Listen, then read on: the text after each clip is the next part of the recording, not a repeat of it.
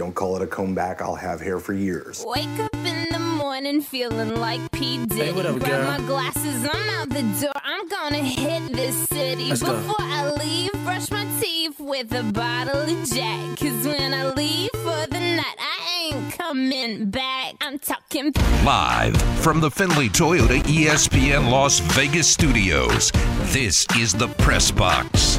Bitch ass white boy. Tyler Bischoff It was reported that the Cleveland Indians have decided to remove the term Indian from their name. and Adam Candee Yet we're cool calling the only black people in Utah the Jazz. on ESPN Las Vegas.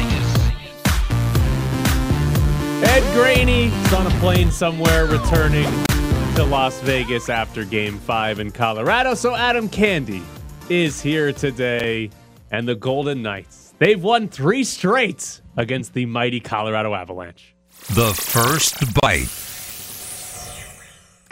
Did Mark Stone earn his C? Earn the captain's jersey. Adam, how are you this morning? What do we do with Mark Stone? He finally scored. and at quite a time. It seems like maybe he's earned your respect at the very least. Well, okay. Here, Mark Stone and the second line, or the first line, excuse me, deserves all the credit for the last three games, in, or the last two games, I should say, before last night, in terms of shutting down Nathan MacKinnon. Like the main reason the Golden Knights. Oh yes, we love the dogs. We love the dogs. What's happening there, Adam? Well, I believe that there's a uh, that there's a major threat going on outside my home, at least according to my dog. But uh, So the the second line, or God, keep on the second line. The first line and Mark Stone deserve all the credit for shutting down Nathan MacKinnon, and it's the biggest reason why the Golden Knights were back in this series. It's the biggest reason the series was tied. And Mark Stone is, we know he's terrific defensively. He's a finalist for the Selke Award. He might end up winning that. But Mark Stone is here to produce defensively and offensively. And he hadn't scored a goal in this series. He hadn't scored a goal in six playoff games until last night and until overtime. He scores the game winner. And honestly, the most incredible part of that goal Mark Stone won a race. Like he's not fast. Like the thing that separates Mark Stone from being in that Nathan MacKinnon, Connor McDavid tier is speed. He's much slower than those guys. And for him to win a race, create a breakaway for himself is phenomenal. And then actually finish it off with a goal. That's the goal when we, if, if the Golden Knights end up winning the Stanley Cup, that's going to be one of the goals you look back on and say that's one of the biggest moments of the season. That's one of the biggest moments in Golden Knights history. well, no, I think you can break this entire game out and put it on that tier. And I think you're basically going to go and you're going to look at that.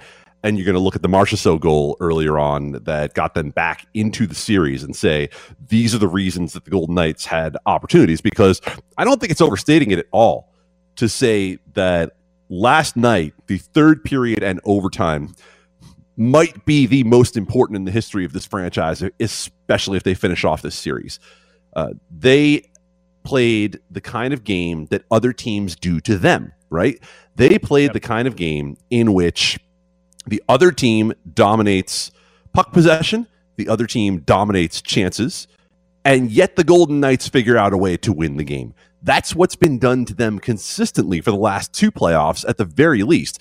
And yet here we are with them figuring out a way to win one of those games. And yeah, I think a lot of things uh, separate Mark Stone from you know the McDavid tier. Uh, First of all, they're just different kind of players, right? I mean, Mark Stone gets by on strength and by making smart passes. Where I mean, those guys are game breakers. That's exactly what they are. Is individual skill that is so far above and beyond that nobody can defend them. Well, you know, Mark Stone's not that guy, but that goal, that moment, is easily up there in the pantheon of the three plus years of this franchise. So, what's fascinating about Mark Stone is he's a perfect example last night of what you were saying about the Golden Knights. They got outshot, they got outchanced. Like Colorado was better last night. They were the better hockey team over the course of that game, but the Avalanche won.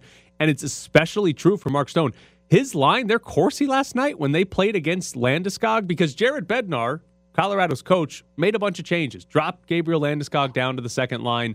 He line matched for like the entire game so that Nathan MacKinnon was never on the ice with Mark Stone. And because of that, Jared Bednar has had his second line going up against Mark Stone. And for the majority of the game, the Avalanche dominated that matchup. Like Landeskog versus Stone, the Corsi for Golden Knights was 32%. The expected goals was 23% when those two were on the ice together. Dominated. But that was the matchup when Mark Stone scored the game winning goal. And it's the perfect example of hey, you didn't play well, you weren't the better team, but you scored the goal. You got the one opportunity and finished it off there. Like I thought Jared Bednar and Colorado did well with their adjustments. Like I thought they did a very good job after two games of sort of floundering around and not doing anything differently. I thought they did really well and probably like they deserved to win that game the same way the Golden Knights deserved to win game 2. But ultimately you get the one goal because the other team couldn't finish it off. The other team couldn't score enough goals despite their dominance and that is a the best example of that is Mark Stone and what his line did last night. Well, on Jared Bednar and the changes made by the Avalanche, that was brilliant. Uh, not just the move of getting MacKinnon free, but also Jared Bednar made sure that his team did not come out and play the same game. They stopped trying to beat the Golden Knights with speed because the Golden Knights had reverted into sort of a 90s hockey clog up the neutral zone and you can't go anywhere against them. And the the, the Avalanche were frustrated hugely frustrated. They couldn't use the best skills that they have and what they did last night was there was a lot more chip and chase. There was a lot more just try to get it in the zone and throw something at Marc-Andre Fleury. And speaking of throw something at Marc-Andre Fleury uh, that first goal by Brandon Saad is maybe the softest goal of Marc Andre Fleury's career. Not that I've looked back on all of them, but it would be hard to find one. I think that you would go to Marc Andre Fleury and say, should you have stopped it more than you should have stopped that one? And yet at the same time, he was the whole reason they got into that situation. And Tyler, he was the whole reason they got out of that situation, too, because the way the Avalanche dominated chances, especially through the first two periods, they could have been up three or four to nothing quite easily, and there would have been no chance for the Golden Knights to blitz them in the first five minutes of the third like they did. Okay, so you think the way the Avalanche played, they could have scored four goals and been Yeah. up four nothing in the third? Because, Absolutely, yeah. Because the way I viewed the way that the Colorado played was, I feel like they took away their ability to blow teams out. Because when you play, you know, the more dump and chase style, it's more conservative. When you're shooting more rather than trying to create the perfect chance, the perfect goal, you're lessening your opportunities to score when you're the Colorado Avalanche. Like we saw game one when they scored seven times. They skated around the Golden Knights. They dominated that game with their speed. When you're dumping it in and when you're not carrying it into the zone, uh, to me, that lessens the chance. And it's like what we've seen from the Golden Knights over the years is okay, yes, you have more shots. Yes, you have more chances, but they're more low percentage chances. They're more, hey, we've got to beat a packed in defensive team in their own zone with a shot from the point. And that sort of, to me, it lowers the margin for error for a team like Colorado, where, okay, you still probably should have won that game. You still probably should have scored a couple more goals, but it makes it much harder to actually like control a game and have a multi goal lead.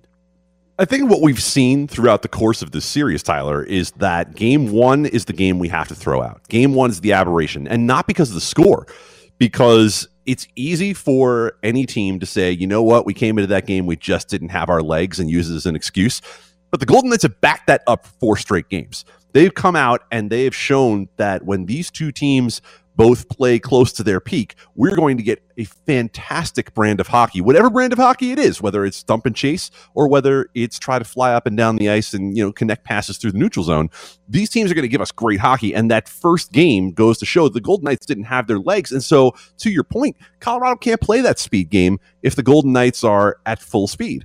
So that to me is the real difference here. And let's not lose sight of the overall picture as we talk about, you know, the adjustments and, you know, the sort of chess match of all of this. The Golden Knights have won three consecutive games against this Colorado Avalanche team that everyone looked at and said was a prohibitive favorite to win the Stanley Cup, and rightly so for the way they had played through the second half of the season. And the Golden Knights are are, the, are coming home where they will have the ability to line match and the ability to close out this series. And I don't know about you, Tyler, but it feels to me like they better do it on Thursday.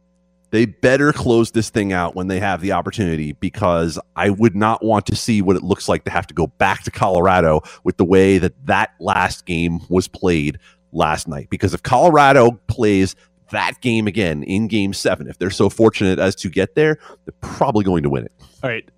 Terrible sports radio coming because I don't have an actual take on this. It's more of just me being perplexed.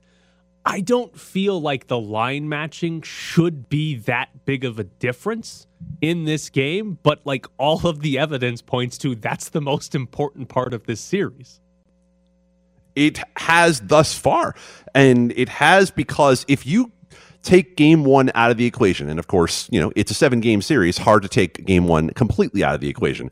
But if you just remove that, then the MacKinnon line has not been what you need the MacKinnon line to be if you're Jared Bednar, if you're the Colorado Avalanche. The MacKinnon line has not had the effectiveness outside of game one.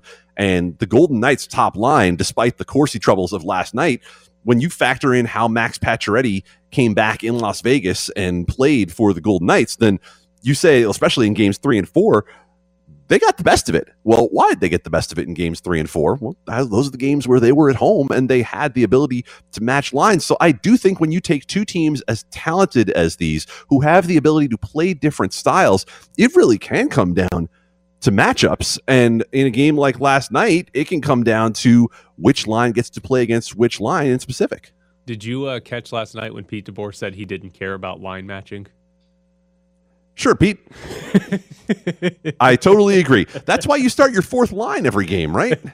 he changed too. This is the one time he's changed. And I he's- know. He's telling us he doesn't care, and it's the first time ever where he's like, "Nah, I don't need to start the fourth line anymore. I need to actually start my good players against their good players because anytime MacKinnon's on the ice against somebody not named Mark Stone, it could be a disaster for him. I just, it's it's just strange to me that that can be that can be the biggest storyline. Is simply okay. Whoever is at home gets to determine who Nathan MacKinnon plays against, and that determines who plays well over the course of an entire 60 minutes. Like I I it's right, like I have nothing to argue against that being what's happened in this series. It just to me seems like way too simplistic and way too like no, that can't be the only reason why. But it it kind of is. Like we're sitting here going to a game 6 and it's like, yeah, why are the Golden Knights in as well? They only played Mark Stone against Nathan MacKinnon in two games, and they won both of those. It's just I don't know. It's bizarre to me that it's it's like that simplified, and that can be the single thing that determines who wins the series. you are a guy who breaks down basketball as much as any sport, and it's really no different, is Yeah, it? yeah. It's really no different in the end that if Joel Embiid is out there against a team of six footers, it is a lot different than if Joel Embiid has size against him. So, I mean, you can you can play this out any different way you want. The the long and short of it for me is that the Golden Knights, to me, again, you have to finish the job, but that game last night, I think, is the game you look back on somewhere in the history of this franchise and say that's the one we've been waiting for them to win for the better part of three years. That particular game, that game, we spend so much time, you and I specifically, we spend so much time saying, why do the Golden Knights dominate all of the analytics? Why do they then not finish chances? And why do we then get on the radio and rant about the Golden Knights can't win the big one? I mean, we've had uh, our boy Jay Fresh Hockey on the show before. He did a whole breakdown of this yesterday. He wrote up an entire article about why, for the last two years, have the Golden Knights been a Corsi darling who just can't go anywhere. And last night, they broke the mold. They finally did it. Now, can they do it again? That's what we're about to find out. But they finally broke the mold of, you know what? We're not going to dominate chances, and we are going to counterpunch, and we did just enough to win. All right, coming up next, who is ready for the Jazz to be in the Western Conference Finals playing against the Phoenix Suns? Me. Here's Shake. Three ball from the hash marks up and good. Oh, yeah. Shake Milton with a triple. He's got two threes here in the late stages, and he nailed one over two Atlanta defenders. Shake Milton, a hero. So the Western Conference is as wide open as it's been in a very long time, which means we are sitting here in the second round with the Jazz and the Suns, who had the two best records in the West, both leading their series now one nothing, and we could have Jazz Suns in the Western Conference Finals. No Kawhi Leonard, no LeBron James, no Steph Curry. Uh, Adam, I'm ready for it. I have been somebody for the last like decade that I have very much enjoyed LeBron James. I like watching LeBron play. Normally, I cheer for LeBron to at least get to the finals because it's interesting when LeBron James is in the finals. But I'm on board. I am ready for Donovan Mitchell, Devin Booker, Jazz, and Suns in the Western Conference Finals. I can sign up for it for one reason, and it's that LeBron James and Anthony Davis didn't get there because of injury. And Steph Curry didn't get there because of Klay Thompson's injury, right? We look at these two teams and we say, all right, if you have health on both of those teams, one of them at the least is probably at this stage right now. And so, because of that, because it doesn't make me accept the mortality of either of these two players and the fact that eventually all these good things end, then sure, sign me up for a year of Suns Jazz where they both get to play at this stage and they both get to get the experience and maybe become a legitimate contender to the throne when you do throw a healthy LeBron James and Anthony Davis and a Steph Curry, Klay Thompson, Draymond Green trio back out there for the Warriors. I think you and I are in the same boat where I'm I'm kind of dreading when LeBron James is actually retired. Like I don't want LeBron James' career to end. Oh God, no, no, no, no, no. This league's not ready for it. I mean, I'm not ready for it. Period. But I'm I'm absolutely sure that this league is not prepared for what comes next after that because there's. I, look, I know there are people out there who love some of the stars of the next generation. I know people who say that Luka Doncic is going to be the best player of all time. But you know, I, I need to see a lot more, and I'm sure Adam Silver needs to see a lot more before he's comfortable with LeBron James walking away. But then we get Bronny. How many more years until Bronny's in the NBA? Can't be that Yeah, yeah. Yeah, he's gonna make it. That's that's what LeBron's waiting for. That's at least how many years we have until LeBron retires, right? I think we're fair on that one. Yeah. And actually, a, a year like this year, I think a year like this year guarantees that you get a little more LeBron James because he's not going out like that. Right. And when he did his post game interview after the loss to the Suns, he basically said, Yeah, we got to get Anthony Davis healthy. Big, Dave, big fella's got to be healthy because, of course, he had another injury marred season. And so now, what do we get? What do we get to watch right now? We get to watch the Tyler Bischoff Invitational between the Utah Yes. Jazz and the Los Angeles Clippers, in which 52% of the field goal attempts last night were three point shots. It's great. It's phenomenal. Jordan Clarkson alone has to be on your all time team. A guy who took 18 shots and 14 of them were from three, and he came off the bench to do it. I know that's why he's six man of the year, don't get me wrong. But it's just highly entertaining to watch this Utah Jazz team put up 53s in a game. I enjoyed that at I think two different times in that game. The end of quarter offense was for Jordan Clarkson to take a step back three like he was James Harden or something like that. Like I just thoroughly enjoyed, oh, they're just gonna let Clarkson do that. Oh, okay, that's what he's gonna do. Yeah. I just it's Yeah. yeah, take a step I- back I- three. I need to send a, a quick message out to I know who is a regular press box listener, uh, Mitch Kupchak, former uh, GM of the Lakers, who when I was doing a broadcast at Summer League and said of Jordan Clarkson, quote, he's never shy about taking a shot, shot a look over at me from from the front row. I'm on the broadcast. He's looking at me like I just said something sacrosanct against him. Well, Mitch, he'll shoot from anywhere. The so what's fascinating about the Jazz in terms of like the Tyler Bischoff Invitational is they gave an extension to a guy that Tyler Bischoff would probably never give a massive extension to, and that's Rudy Gobert. Because Rudy Gobert is not what modern basketball is about, but they've made it work because they shoot so many threes, because they've got so many good shooters, they're able to space the floor. Like they've made it work despite having one guy on the floor who is not a floor spacer, who kind of goes against that in Rudy Gobert.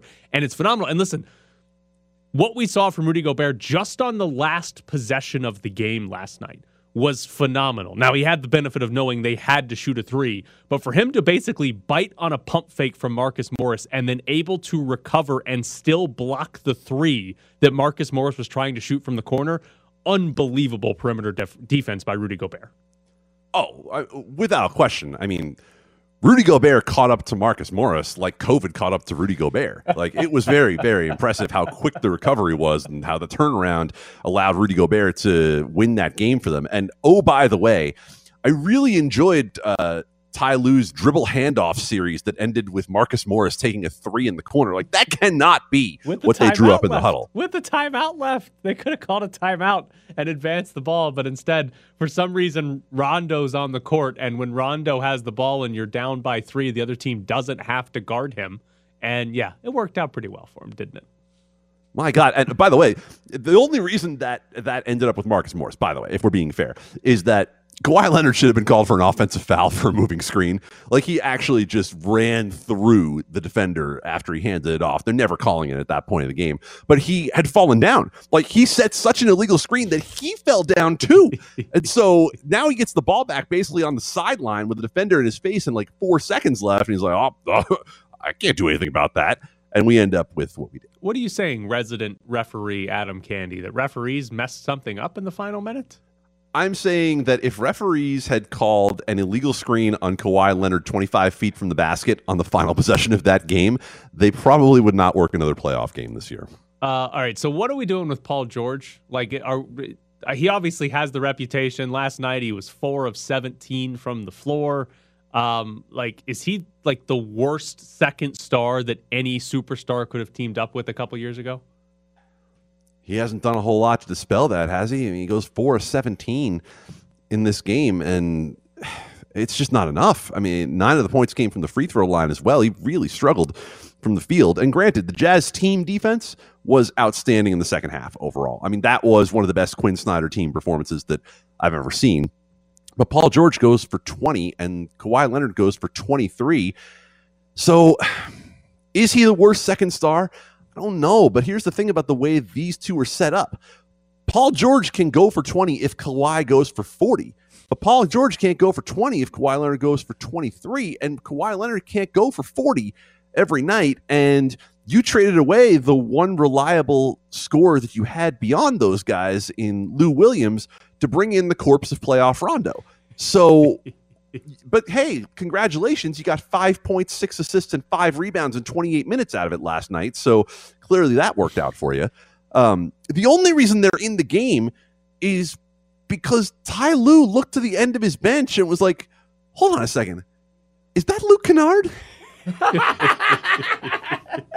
then Luke Kennard goes seven of nine from the field, like something that you would never imagine happening in 2021.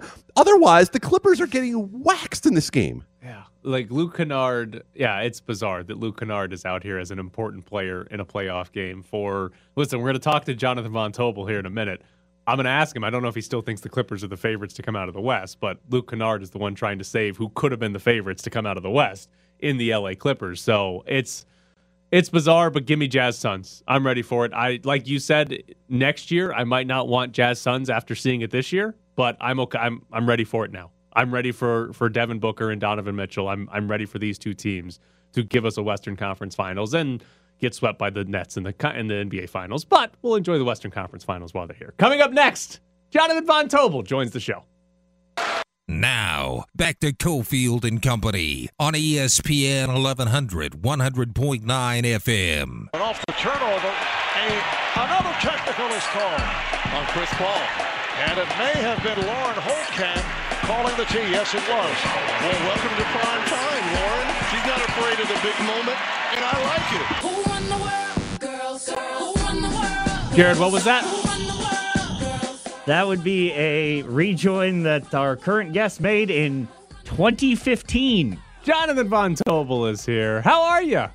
I'm good. I think that was the the Chris Paul when he got in the kerfuffle with the uh, uh, the the uh, female uh, official right a couple years ago, and it, that was like a big deal. And, and man, what genius production right there, huh? Pretty good. Nobody else has been able to top it since since that time. Like it's probably Sure, the best sure. rejoin in in ESPN Las Vegas history. So, all right, important question: Who's winning the Western Conference this year? Uh, so I read this is a great timing because I, I wrote a great, wonderful piece about this for our website up at vsin.com right before Game One of the series between the Utah Jazz and the Los Angeles Clippers, and it is the Los Angeles Clippers. Uh, look, I, I I was really confident in this team, Tyler. But even before before the series started, they were my pick against Dallas, I should say. They were my pick to win the Western Conference. When they were down two nothing, it was fine, right? When they're down three two, you have confidence that they're going to be able to pull it out and I still do. You know, yesterday was a pretty bad spot coming off of a game seven, then going on the road to altitude to take on Utah. But they they check all the boxes for me: a dominant wing player and defender in Kawhi Leonard, the ancillary pieces that shoot extremely well, that are switchable and, and can play solid defense, shoot the ball extremely well. And I get it. Ty Lue is not the most liked coach in the world, but he did make adjustments and actually coached that team at the end of that Dallas series to a victory, and, and I think he's got enough to, to get this done. So it is the Los Angeles Clippers, fresh off of a game one loss to the Utah Jazz.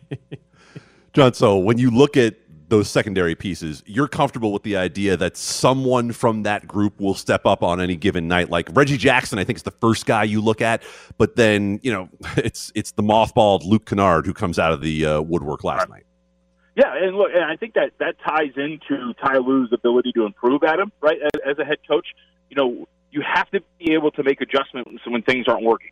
Luke Kennard worked against Dallas. He was really solid. Dallas does not have multiple like right ball dominant guys that can beat you off of the dribble and exploit you every time you get switched on to a guy. It's Luka Doncic and mainly nobody else. Like Tim Hardaway, maybe every once in a while can do that, uh, but those are more like spot up and shoot guys. When you're talking about Utah, uh, now you have a couple of guys that can do that too, especially if Mike Conley's going to come back. But regardless, like yesterday, you know they're switching really easily. Every time they ran Kawhi guy, Kawhi's guy over, Kawhi, like, yeah, well, you know, you got that. Like, no, he doesn't. Like, there's a reason why Donovan Mitchell is destroying this guy. But you're right. Like, look, Reggie Jackson was in foul trouble and fouled out really early yesterday. He's a 40% three point shooter. Um, uh, Marcus Morris is, I think, a 38% three point shooter. He shot 40% in the series against Dallas, and he was one for nine yesterday from the floor. Uh, He had a really bad shooting night. Like, there's a lot, of, and we haven't even mentioned Paul George, who again, like, I want him to succeed so bad, and yet he's missing open corner shots and going four seventeen from the floor. But he also had a relatively solid series against the Dallas Mavericks. It was like what 28 10 and and four in terms of his stat line in that one. So yes, I, I believe in the pieces altogether. Like they, you don't need any one guy as long as one of them steps up, which you saw throughout the last five games of that series against Dallas. I do think that they have enough to win this conference. But do you believe in Rondo? No, God, God no. Like I think so. Yesterday, I, like what was driving me nuts yesterday was he's in there instead of Terance Mann, who is a phenomenal young player who has a, a lot of length. He has switchability. He can attack off the bounce. But like Rondo would run a pick and roll and get all the space in the world and like dribble to the elbow and it's like, nah, let's just dribble it back out. Like, what are we doing? He he offers nothing on the offensive end of the floor. He's not a shooter. I don't care how great he was in the bubble. Everybody was great as a shooter in the bubble. So I think that's one of the adjustments we're going to see. Right, Pat Bev got the bench, got the hook in the series against Dallas. It's Rajon Rondo's turn. It's time to turn this over to Terance Mann. He's not a perfect player, but he offers so much more than both Patrick Beverley and um, Rajon Rondo that I think you got to make the adjustment here. I, I, I thought it was insane watching what Rondo was doing yesterday. I don't want the ball in, the, in his hands in the fourth quarter unless he's passing it to Kawhi the second he touched it. So over on the other side in the East, John, do you think Mike Budenholzer could somehow get the Lane Kiffin treatment in his own arena? Do you think that they could might just ditch him directly after the series and say, "Thanks, it's been great. We're not doing this anymore." I want I want him to get the Florida Panthers Gerard Gallant treatment. I want him after after game three if they lose to just be like, all right, bro, like just get in the taxi, just get out of here. Like we don't want you anymore. And yes, he doesn't go to the airport, but still, just a picture of Mike Budenholzer in a taxi going back home would be hilarious. They don't even let us. They don't even let him take his car out of the arena. They're just like, just get out. All right, well we'll give it to you. We'll it to you. Uh, but regardless, like you know, you're like, look, uh, Bud has a lot of questions to answer here, right? Like it's funny, like you know, I, I feel like in the general sense, we view like a guy like Ty Lue and Mike Budenholzer are the same. I, I think Bud's been lost here in the postseason for a really long time now. And Adam, you know, I've talked to you about this before, and I, you know, I've, I've only been on, I've had the honor of being on the press box only once or twice, so I don't know if I've brought this up the last time I was with you guys. But the thing that has bothered me with Milwaukee, stop telling me they're trying things, okay? Because for the fourth consecutive year, they are 29th in terms of opponent three point shooting from beyond the arc. And a team like Brooklyn is going to destroy you in that area of the court. And so I always talk about sustainability, right? Is what you're seeing in these games sustainable over the course of a seven game series? And Brooklyn shooting 40% from three is perfectly sustainable. They are a 40% three point shooting team in the regular season, and they're taking on the second worst perimeter defense in the league. That is something that's going to play out over a large sample size over and over again. So you like uh, Bud's. This is all at his feet, right? You're getting outplayed by an ancient center who's got like one leg and Blake Griffin. You have can't figure out how to defend the Brooklyn Nets without one of their big three. This is all directly on the shoulders of Budenholzer, and he and he can't figure it out for the life of him to switch defensively a little bit more. And I think that's ultimately going to lead to his downfall in the series, and he's going to lose his job because. of it. All right, on the Nets side of this, James Harden's health is a question mark. It's uh, pretty clear they can beat the Bucks without James Harden. Would they be able to beat the Sixers if they didn't have a healthy James Harden? Yes, yes. I think so. And look, I think you're seeing the flaws, Tyler, with Philly in this series against Atlanta. Right? If you watch their half court offense, it's one of two things. It's going to be like a half-ass pick and roll with Ben Simmons, who's really like he's a good finisher, but there's nothing much out of that, right? He's either going to try to finish at the hoop or, or kick it out, but there's no like stop with space and finish, right? We know he's got no jump shot whatsoever. Either that, or it's a post up for Joel Embiid, and you're going to like have Danny Green like sit there with his hands up, and hopefully he you know causes a double team. He's going to kick it out to Danny Green or somebody else. When they thrive, Philadelphia, it's when they're getting out in transition, forcing turnovers, turning defense into offense, right? All of those things. You're not going to get away with that against Brooklyn. You- You're a solid defense. That's great. And Joel Embiid is probably going to eat them up and have like 30 and 10 games every single night. But at the end of the day, you have struggled as a team to guard above the break three point shots. You're 19th in that regard in opponent three point shooting. This is a Brooklyn team that thrives in that area of the floor again, as we talked about. And your offense is too simplistic. And I and I think too, this might come as a shock, but there might be a coaching edge in favor of Steve Nash. Like what Nash has done with Blake Griffin at the five has been eye opening, and it's been really good. And Griffin deserves a lot of credit for it. But Nash implemented the switch all style. Nash is rolling with Blake Griffin and has his small ball five, and it's working wonders. I think that Doc Rivers is at, at a coaching disadvantage in that series too. So ultimately, it leads to a big series for Joel Embiid, but not a series victory for Philadelphia in my mind. on the other side of the West, John, we haven't talked about the Phoenix Suns yet. And uh, do you think, in terms of sustainability, as you like to talk about, that DeAndre Ayton being an answer against Nikola Jokic is sustainable? No, right? Like uh, Jokic is going to have a really good series. Like he nearly averaged the triple double against that team in the regular season. They were like 28, 12, and eight, somewhere at that range, if my memory serves correct. Um, he, he ate him up, and Ayton's going to have a lot of trouble. One of the three games that he fouled out in the regular season uh, was against Nikola Jokic. So that's going to be a mismatch for him. The problem for Denver is that while Jokic is going to eat, he is not going to find any support outside of himself. And, you know, you can get away with that against Portland, right? Portland was 29th in overall defensive efficiency this year, one of the worst defensive ratings we've ever seen in NBA history, them and the Sacramento Kings this season. And you can do that, and you can win series against a really bad defensive team like this, like Portland, I should say. Uh, what do you? Oh, go ahead. Oh, I'm sorry. I was uh, swallowing some spit. I apologize, Tyler.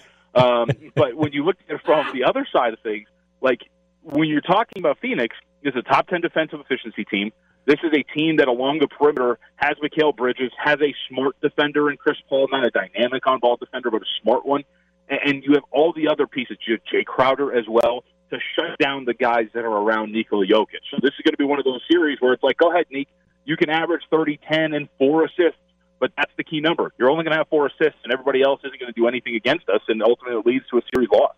Uh, what is uh, more aggravating, Tom Thibodeau winning Coach of the Year or Derrick Rose getting that one fan vote for MVP? So I, I learned, I did not know this. Shocking. I'm a senior NBA insider, and I didn't know this. Uh, apparently, the fans get a vote in MVP? Like, when did this start? So my point still stands. Take it away from the fans. Like, that's absolutely ridiculous that Derrick Rose gets a first place vote like by anybody. Uh, but so Tyler, huh? Jared's just yelling in the background. You can ignore him. so I thought that was Adam. Uh, Adam's just uh, such high energy. I figured that was him as usual. Got to calm him down. Um, but no, I think you know. So uh, you ever had one of those moments where like something happens and you're like, "That's not that bad," and then you think more and more about it, and you just get more and more angry. You're like, "No, wait a minute." That's how I felt about Thibs winning Coach of the Year. Like on the surface, I'm like, "Oh well, whatever. He wins it, so what?" And then I think more, and I'm like, "No, hold on. If he's the head coach of the Charlotte Hornets, he's not winning this stupid award." Monty Williams has been absolutely fantastic. The Suns won the second seed in the better conference. And if I told you, hey, a coach is going to win Coach of the Year, even though his team is going to finish fourth in the Lesser Eastern Conference and he's going to have the 24th best offense in the league, he's still the best Coach of the Year. Like, no, it's ridiculous. but a whole bunch of writers are like, oh, it's mecca, it's back, Penn Station, it's such a great spot. Let's just vote for this guy. Like, it's it's ridiculous. He should not have won the award. And I get more angry the more I think about it. I absolutely love the fact that somehow Penn Station made it into that. like, like, the, like the writers were like, "Yeah, I love where I get off the subway to cover this game." Tom Thibodeau for Coach of the Year. The Kmart, the Kmart is amazing. It's, it's, it's essentially what they're doing. Like, oh, Madison Square Garden, this is great. If he's playing at Ball Arena, right, for the Denver Nuggets, do we care? Like, no. Nobody's like, bring back the ball, baby. Like, no. Everybody's like, it's the Mecca, it's the Garden, there's no spot like this. Tom Thibodeau's great. Sure, he lost in five games to the Atlanta Hawks, but still, this is a great coaching. Job. It's not like he, it's in a lesser conference. They don't sniff the postseason if they're in the West. I thought it was ridiculous. Oh, that was good. He's Jonathan Von Tobel. You can hear him on VSiN. You can hear him sometimes on Cofield and Company right here as well. Thanks, John. We appreciate it. Thanks for the time, guys. Oh, I like that. I like I like people getting angry about awards because I generally don't care too much, but I enjoy that very much. You know, uh, I'm not going to argue with Tom Thibodeau getting Coach of the Year because he's my Coach of the Year because he let me watch playoff games. Uh, but you know, the Suns had no expectations and might end up in the Western Conference Finals. Yeah, I, I see where he's coming from. All right, coming up next, Adam and I have shared in one of the greatest cheaters in baseball history. Our stats hogwash. Are you tired of hearing Tyler do math on the radio? Tweet at Bischoff underscore Tyler and at Ed Graney. And Correa hits it in the air pretty deep down the left field line. Ball is hooking, and that ball is foul. Or is it? No, it's a home run. It was just fair. Perfectly legal home run by Carlos Correa. But Major League Baseball. Oh, I am very fascinated to see what happens over the next month or so in pitchers and foreign substances because Major League Baseball, uh, well, they actually said it before the season, but now they seem to be for real and saying they're going to start cracking down on foreign substances that pitchers use and apply to the baseball. Yesterday, Gerrit Cole talked to the media, and this is pretty great sound because he was asked directly if he's used spider tack, which is a specific thing pitchers use to get uh, that they apply to baseballs. Here's the interaction. And have you ever used spider tack while pitching? Um, I don't. I don't know. I, I, I don't know if uh, I don't know quite. I don't quite know how to answer that, to be honest. Um, I mean, there are customs and practices that have been passed down from older players to younger players, from the last generation of players to this generation of players, and um, you know, I I think uh, I think there are some things that are certainly out of bounds in that regard, and and uh, I've stood pretty stood pretty firm in, in terms of that, uh, in terms of the communication between our peers and whatnot. Um, you know, and and I again, like I mentioned earlier, there's you know this is important to a lot of people that love the game, and this is including including the players in this room, including fans, including you know teams. And so if MLB wants to you know legislate some more stuff, that's a conversation that we can have um, because ultimately we should all be pulling in the same direction on this. Adam, could Gerrit Cole have answered that question any worse? All right. He should have had a better answer than that prepared without question. The other thing that we have to take out of that, though, is that Gerrit Cole was trying very hard not to lie, right? Yeah. And I, am going to give him credit for that. I'm going to give him credit for not just coming right out and saying, oh, no, of course not because, yeah, clearly by his answer he has, but I'm not really sure that separates him from other pitchers that have. I mean, his answer was basically to throw every other pitcher that's ever pitched under the bus, too, by not only saying that he talks to his peers about what is and what is not acceptable, even though it's all against the rules, but also that it was passed down from older players to younger players to the current group of players. Like, he took every pitcher that's ever pitched in Major League Baseball and said, yeah, they've all done it.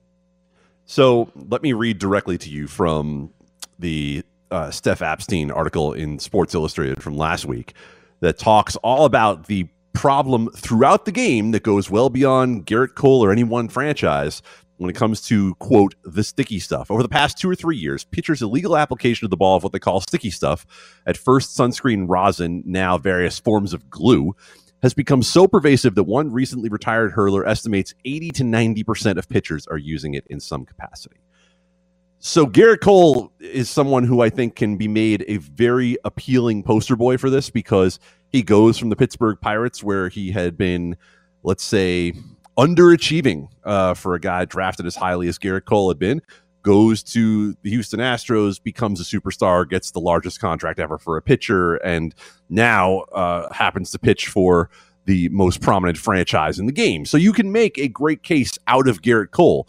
Uh, that being said, this is a problem for the game to, as Gerrit Cole said, legislate on some level.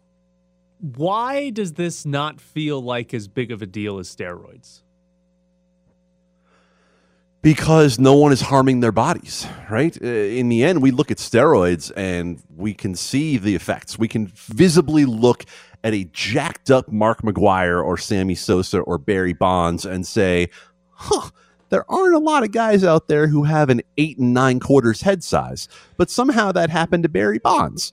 And so here we are looking at these hulked up gentlemen who have, you know, changed the entirety of the game. Well, it isn't that different. The, the game has been changed significantly. We're looking at a league wide batting average of 236. Nobody wants to watch 236, but you can't look at the pitchers and see anything, right? You can't look and see that the pitchers are any different. And it also does relate to something that has been done for a long time. We all got very used to the idea of Gaylord Perry throwing the spitball and then, you know, Bronson Arroyo having what maybe an entire can of SPF 100 on his arm. like we got very comfortable with that idea, and now it's advanced to the point where everyone throughout the game is saying, "Hold up, hold up, this has actually screwed the product." I am fascinated to see how Major League Baseball actually handles this. Joe West yesterday had a quote about they want to be consistent so they don't look like they're targeting players, but I'm I'm fascinated to see how exactly Major League Baseball handles this and do players actually get suspended or do enough of them say, okay, I'm taking this seriously and whatever I've been using, I'm not using anymore? I just, it's a weird spot because it's been against the rules for a long time, but they haven't enforced it. Now, all of a sudden, in the middle of a season, hey, let's enforce these rules. There have been some lower spin rates this week. Not saying correlation is causation, but that's out there. And the other thing is, if Major League Baseball thinks that having Joe West maybe the most hated umpire not named Angel Hernandez out front of this thing, that would just be peak Manfred. Oh, Joe West is the face of uh, justice in Major League Baseball. He is going to bring us back to the good times, the times when baseball was pure and nobody was ba- cheating. yeah. He's going to make baseball great again.